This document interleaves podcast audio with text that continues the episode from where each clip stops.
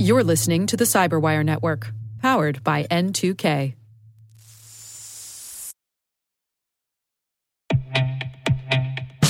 With over 8,000 threat hunters analyzing over 65 trillion signals daily, Microsoft works tirelessly with the federal government to keep our nation's data secure. This 30-year-plus partnership is driving mission innovation that is secure by design. Whether optimizing your existing defenses or tackling advanced threats with AI, Microsoft gives you the intelligence and the automation you need to defend at mission scale. Let's work together to stay ahead of emerging threats and secure your mission anywhere. Learn more at aka.ms/FedCyber. That's aka.ms/FedCyber.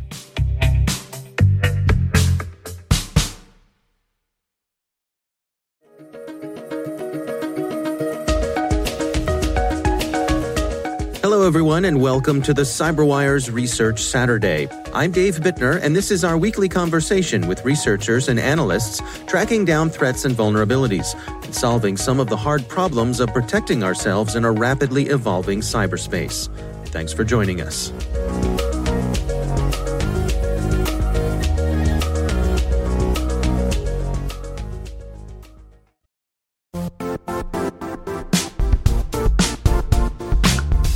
And now, a word from our sponsor, Zscaler, the leader in cloud security. Cyber attackers are using AI in creative ways to compromise users and breach organizations. In a security landscape where you must fight AI with AI, the best AI protection comes from having the best data. Zscaler has extended its zero-trust architecture with powerful AI engines that are trained and tuned by 500 trillion daily signals. Learn more about Zscaler Zero Trust Plus AI to prevent ransomware and AI attacks. Experience your world secured. Visit zscaler.com/zerotrustai.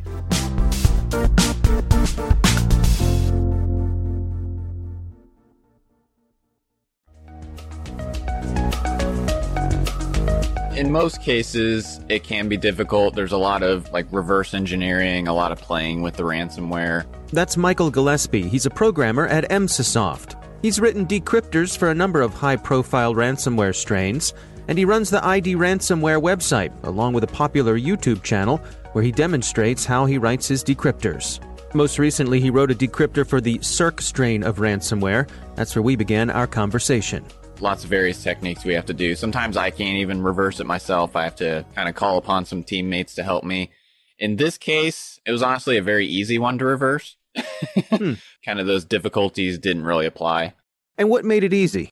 Honestly, part of it is just how it was built with a language called .NET. It's just a very easy language to reverse back almost to exact source code. I can just put it into a decompiler and read exactly what the original source code was. There's not a lot of going through a debugger or anything like that in most cases. And so in this case, once you're able to do that and you see the methods that they're using for encryption, what did you discover? So in this one, there was a pretty, I want to say, common flaw with how they handle the key. Sometimes I have to still be vague in case they're still active.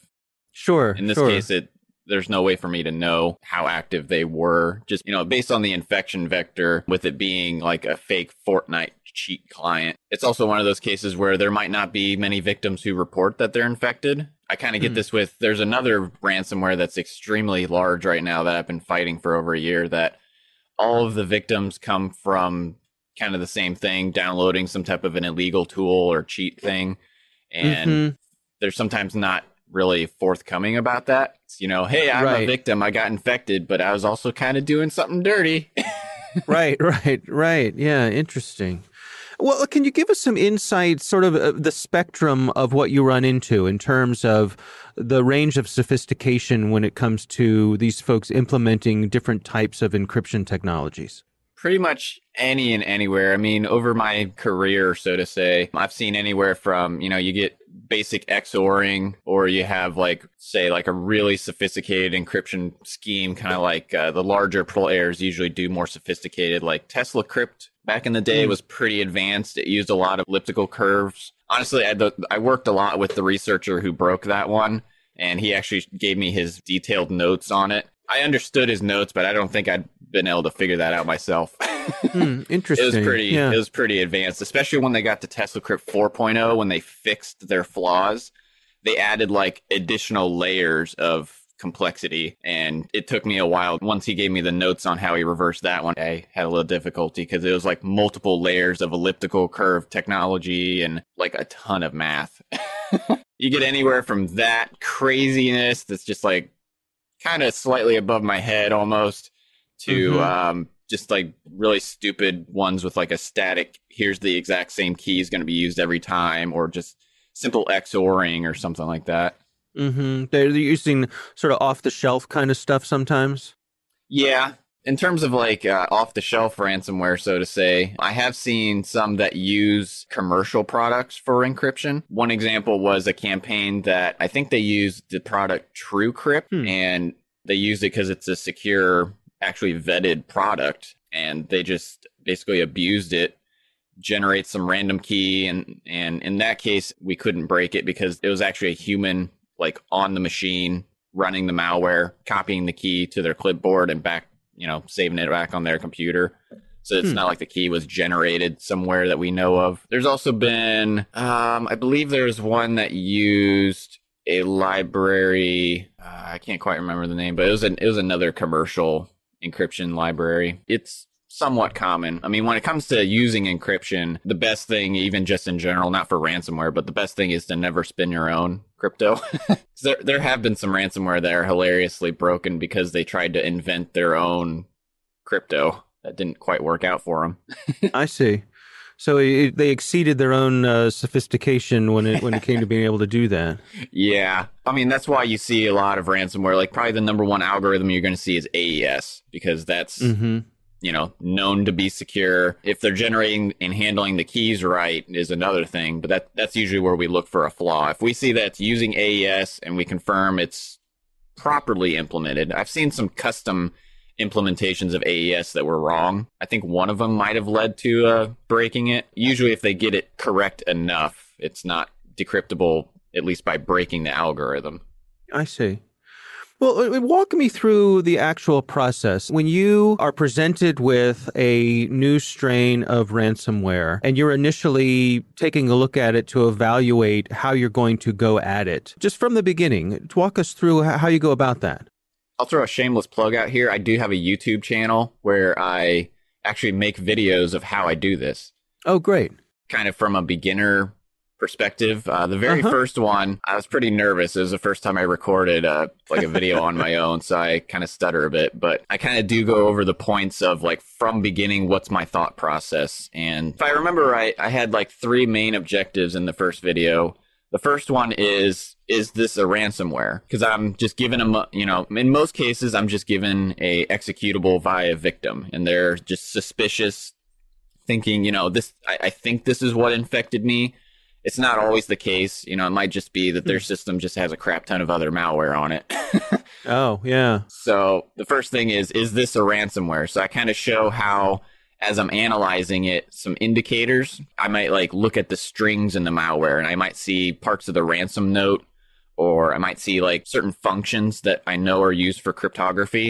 And those are usually pretty good clues that, okay, this might be a ransomware. My second objective is usually, how can I identify this? So is this a new ransomware, or is it just a rehash of an existing family? You know, does it leave an extension? What does its ransom note look like? What does the encryption look like? Does it leave a file marker? My main goal for that is for how to identify this on my service, ID Ransomware, so that I can feed some indicators in there to identify when victims upload their files. So then the third thing I keep in mind is, can I break it? I'll look for clues to see, you know, what type of encryption it's using, if it's secure, kind of what their crypto scheme, how they're using the encryption, if they're encrypting keys, if they're doing different layers of encryption with different algorithms, if there's a weak point in that. Then I kind of look into how they're generating the key. Sometimes also just thinking of some outside of the box, like any way of attacking it, basically. Now, when you're doing those comparisons to previously known strains of ransomware, is there any automation there, or is that a manual process, or is it a combination of the two?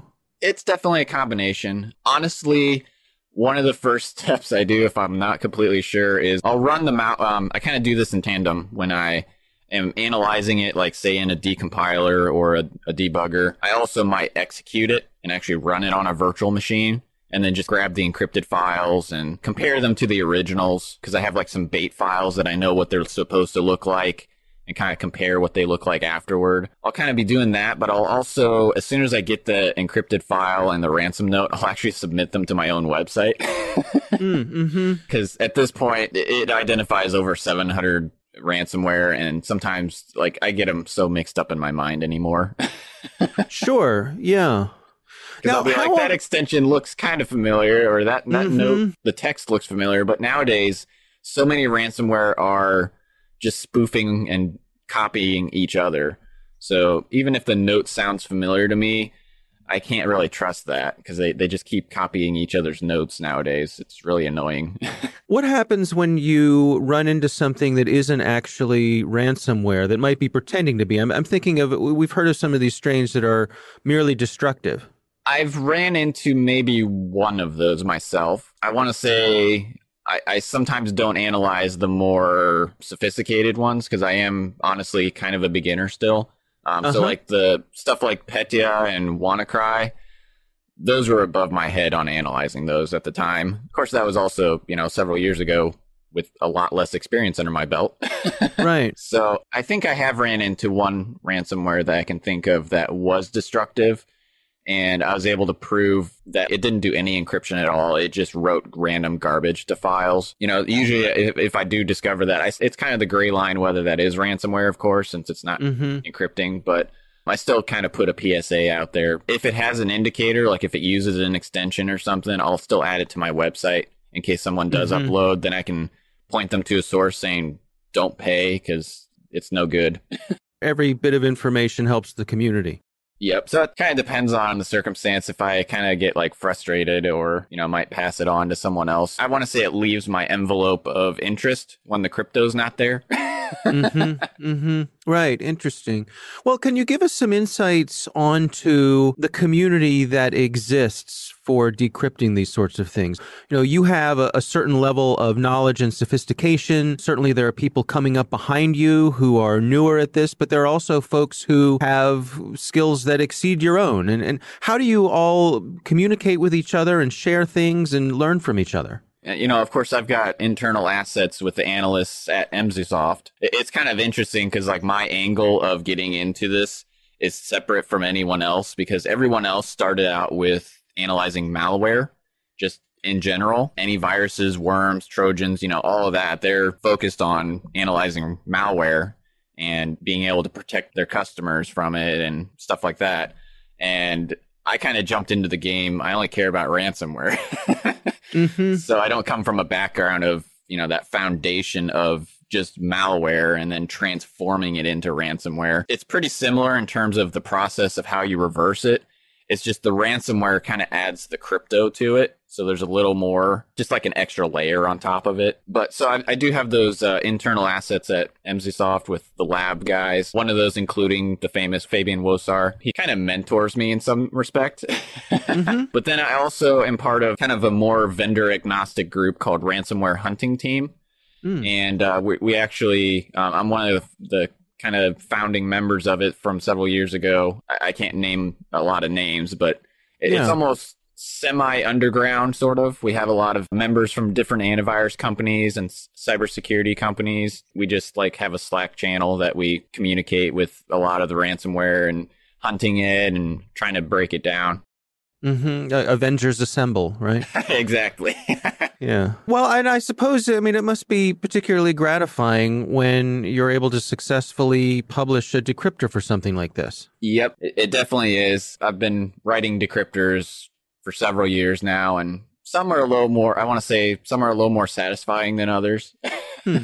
How so? Well, for instance, probably one of the ones I'm most proud of was a ransomware called Vortex. It was mostly attacking victims in Poland. I actually kind of touched on this in one of my videos, but I didn't go into the full story, I don't think. But basically, the ransomware was using a public password generator to make the encryption password is like reaching out to an API on a website of someone that had a generate a 40-character password using my site type of thing. So I actually had reached out to the owner of that website, and I didn't expect him to be like logging passwords. He I was like, I read the owner's like blog, and I could tell he was pretty security conscious, and I actually could see like the front end code kind of looked like he kind of was being very conscious of not storing passwords and stuff like that. But of course, you still have to, if you're generating a password on a website, you still got to be judgmental of it. So I kind of approached him. I was like, hey, I've got this ransomware that's encrypting victims' files, and it's getting the password from your website. Is there something we can do to, try to combat this? And basically through a series of emails, I kind of anonymously, he was able to provide me some of the code that he used to generate the password, but it ended up being like it was muddied. Basically, it was a PHP server. He had the password generation script running inside of WordPress. The way that I would attack that key gen by predicting its passwords was really complicated with the way that WordPress kind of already seeded the number generator an unknown amount of times. It's kind of like this dance with the guy. I didn't want to just blatantly be like, hand me the keys to your whole server and how to break everything on your server.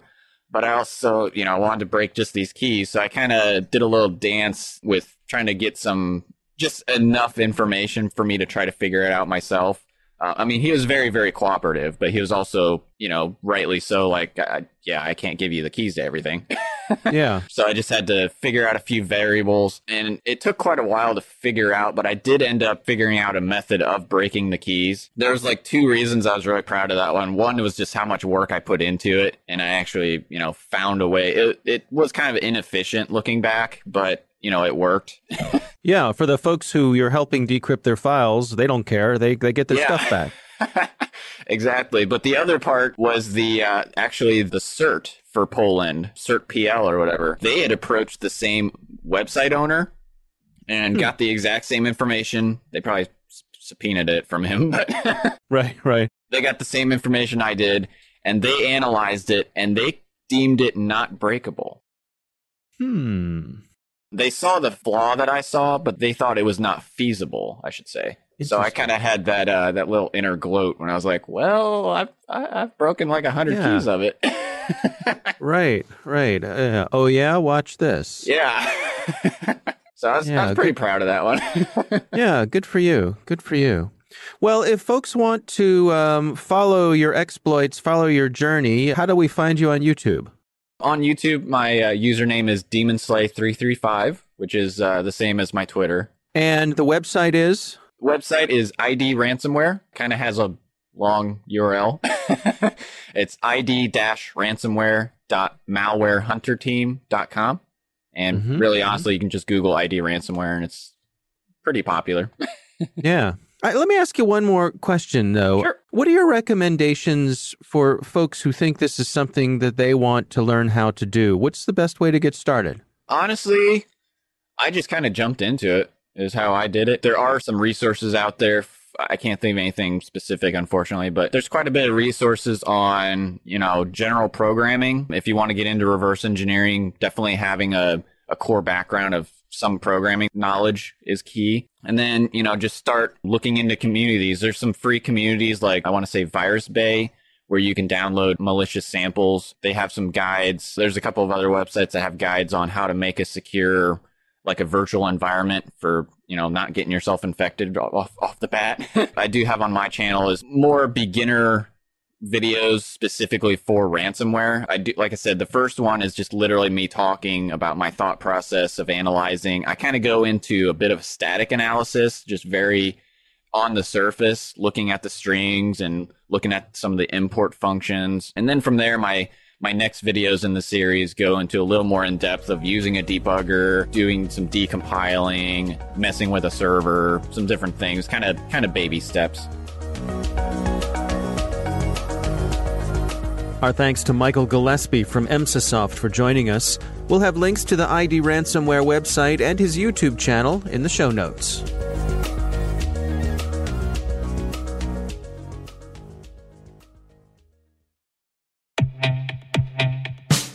And now, a word from our sponsor, 6sense. 6sense provides award-winning cloud-based automated endpoint and vulnerability management solutions to streamline IT and security operations. With its advanced platform, businesses gain complete visibility and control over their infrastructure, reducing IT and security risks, and optimizing operational efficiency.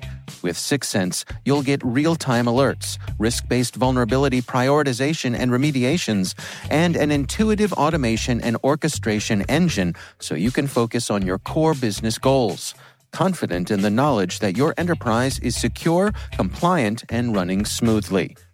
To learn why enterprises choose 6sense, visit 6sense.com.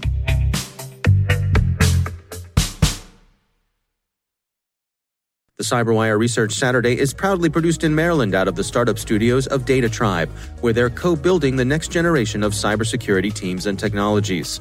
Our amazing CyberWire team is Elliot Peltzman, Peru Prakash, Stefan Vaziri, Kelsey Bond, Tim Nodar, Joe Kerrigan, Carol Terrio, Ben Yellen, Nick Vilecki, Gina Johnson, Bennett Moe, Chris Russell, John Petrick, Jennifer Iben, Rick Howard, Peter Kilpie, and I'm Dave Bittner. Thanks for listening.